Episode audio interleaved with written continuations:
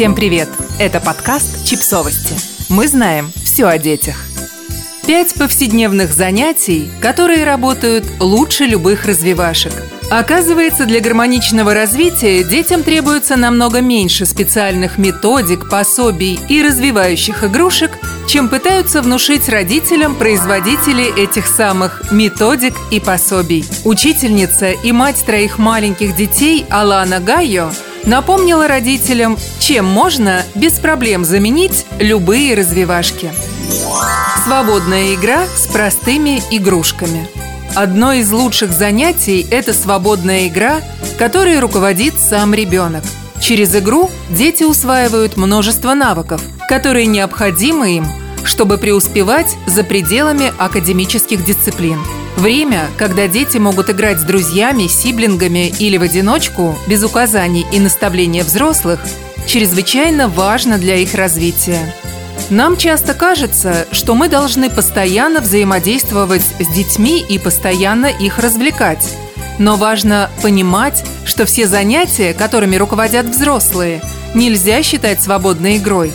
Так что Достаньте пару коробок лего или простых деревянных кубиков и позвольте ребенку самому придумать себе занятия.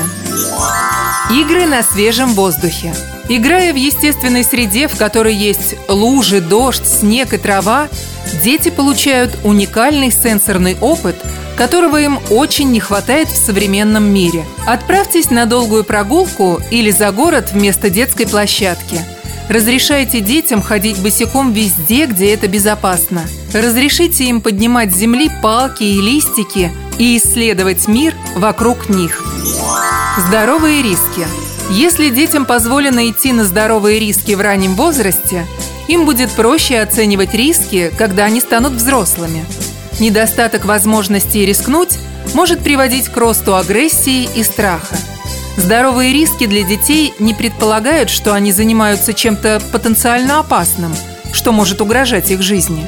Здоровые риски – это когда детям разрешено быстро бегать, кружиться и падать, скатываться с небольших холмов и спрыгивать с высоты, которая заставляет нас нервничать. В общем, все, что заставляет их испытывать несильный страх, с которым они учатся справляться. Так что, когда вы поймаете себя на желании вмешаться и сказать Будь осторожен, лучше просто сделайте шаг назад.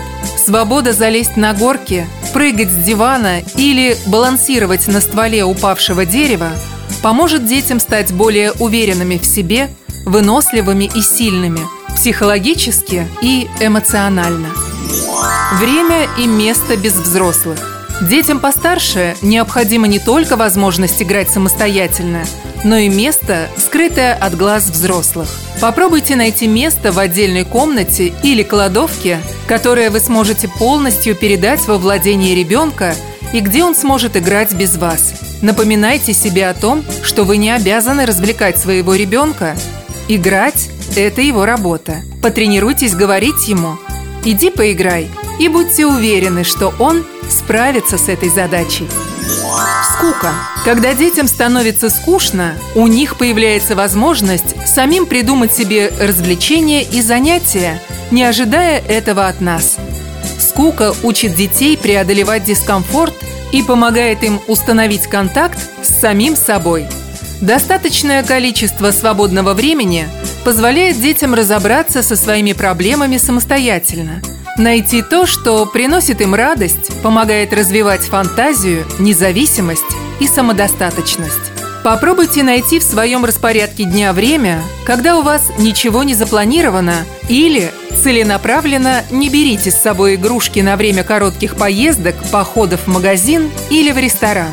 Начинайте с малого и дайте ребенку возможность постепенно вырабатывать толерантность к скуке – вы удивитесь, какими креативными становятся дети, если позволить им скучать. Подписывайтесь на подкаст, ставьте лайки и оставляйте комментарии. Ссылки на источники в описании к подкасту. До встречи!